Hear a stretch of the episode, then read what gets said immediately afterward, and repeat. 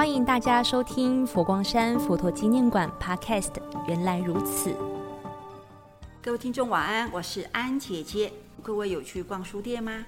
最近有没有看到一本书《人间净土与田园城市》？今天我们非常荣幸访问到其中一位作者，就是我们杨威博士。我们杨威博士他的专长是都市计划与田园城市规划。那我们现在就欢迎我们的杨威博士。安姐姐好，呃，各位观众大家好，非常高兴能有机会呢和大家来这里进行一个交流。不是您专程来到佛馆，我们要请您邀请您，真是不容易啊，所以要帮听众问一些问题啊。首先，我们很好奇的是，您怎么会跟佛陀纪念馆的馆长卢传法师有了这么精彩的中西文化的交汇呢？嗯，谢谢安姐姐。说起来也是很有意思的一个故事。嗯，我的外祖父、我的舅舅与星云大师呢有七十年的姻缘。然后，二零一七年的时候呢，我特别来佛光山看望大师。当时呢，来佛馆参观，看到了《世界佛教美术图典》这部巨著。当时就想，这么好的一本书，一定要介绍给全世界。所以我特别呢，嗯，联系了英国的大英图书馆，促成了这个《图说大辞典》在英国大英图书馆的捐赠。之后呢，二零一七年，如常法师呢也特别率队来到伦敦，与大英图书馆签订了。合作备忘录，所以通过这个机缘呢，我和如常法师呢成为很好的朋友，我们有很多的交流。之后很多次交流呢，他当然最常说的是人间佛教。嗯，我常常呢也跟他讲什么是田园城市。所以我们很多次的聊天和交流之后呢，哎，我们突然有一天意识到，原来田园城市和人间净土。有这么多共通之处，嗯，他们的共通之处呢，就是慈悲与无我，嗯，我们也对这个发现呢感到非常有意思。这个一东一西的交流，是。二零二零年的时候呢，疫情呢突然在全世界肆虐，当时呢感到非常的，其实是很感觉受到很大的打击和沮丧，因为，嗯，我们的世界其实可以不是这样子的，特别是看到很多。社会的弱势群体，他们受到疫情的影响最严重，很多人往生。我们就想，其实我们可以把世界建设成一个人间净土，而田园城市呢，就是建设人间净土的一个很好的办法。所以呢，我们一起呢合作的写了这本书，就是希望给大家介绍这么一个，它不是一个新的理念，但是有很多人不了解，所以希望把这个理念呢能够用讲故事的形式，用能够。直白的方法介绍给普罗大众。是，谢谢杨威博士。人间净土跟田园城市真的很有画面。但是我也要请教杨威博士，我相信我们的听众很可能多数对田园城市是陌生的，所以请博士能花一点时间跟我们大家做一个简单的说明跟介绍。非常高兴能够有机会给大家介绍田园城市这个理念。田园城市这个理念呢，其实是一百多年前。英国的霍华德爵士提出的，它的英文呢是 Garden City，所以很多人看到 Garden City 这个书面的这个意思呢，首先想到的是花园城市，所以呢，历史以来呢有很多误解，认为田园城市就是有很多花园的一个城市。是，当然田园城市一定很美，它有很多花园，有很多花草树木，也有很多公共的休闲的空间等等。但这个呢，其实还并不是它最大的特点。它其实田园城市是一个社会经济模型，它其实关注的更多的是我们在建设一个城市，不是仅仅建设这个城市的建筑空间。我们其实更多的应该的关注是一个城市它的长期的维护管理。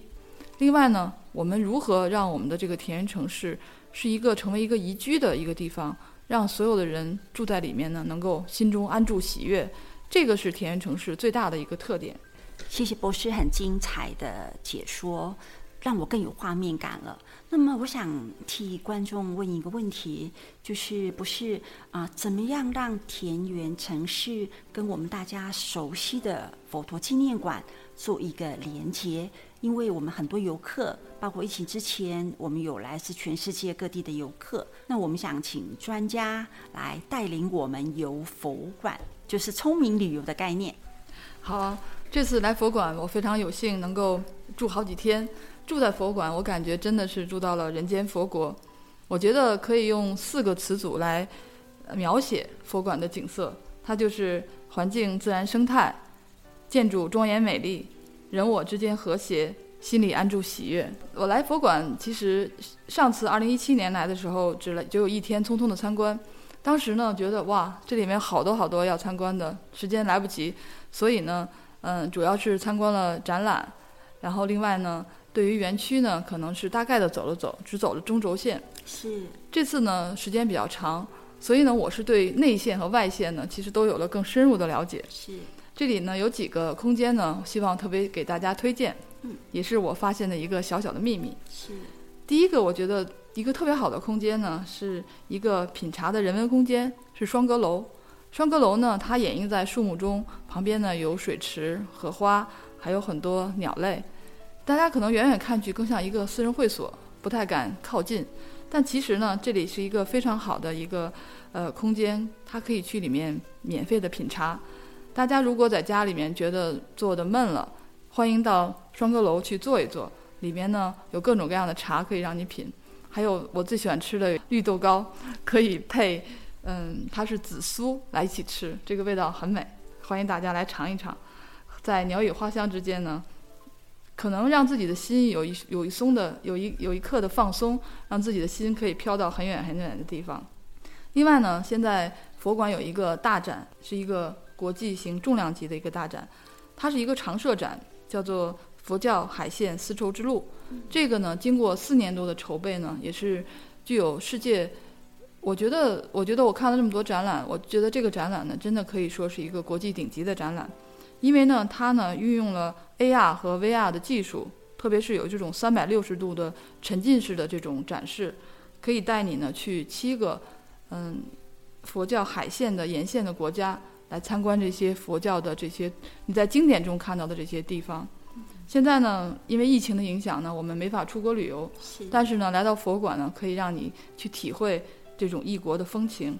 特别呢，是这种佛教，它在整个我们可能更多的了解的是佛教在嗯丝绸之路这个陆路的传播。但其实这个海线的传播呢，它是平行的两条线路，可以看到完全不同的这个它的景致和它的这个文化的这种传播。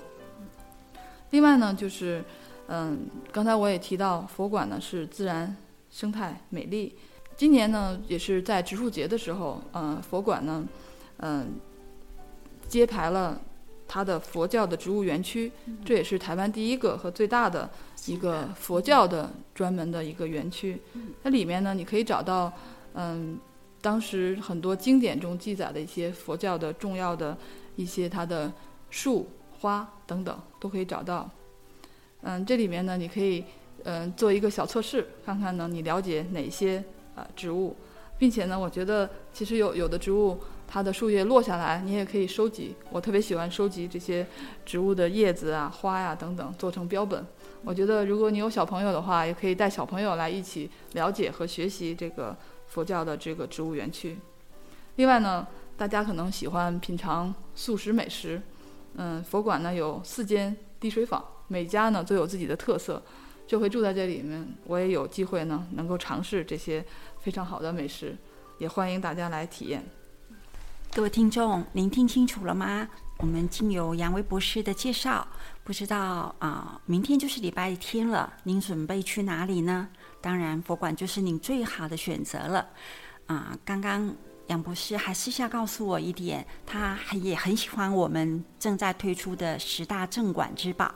所以，请各位明天有空或接下来的假期有空，都欢迎您跟随杨威博士的推荐来佛陀纪念馆参加。那之前呢，杨威博士也跟我们分享了很多啊城市美学的概念，我相信各位听众也听得津津有味。欢迎各位到网络上或者到我们全国各书店都可以买到这一本书。今天我们非常谢谢杨威博士接受我们的访问，谢谢您。那么。祝我们一起祝福各位晚安吧。好，各位晚安，谢谢安姐姐的采访，谢谢杨威博士的光临，各位听众晚安，晚安。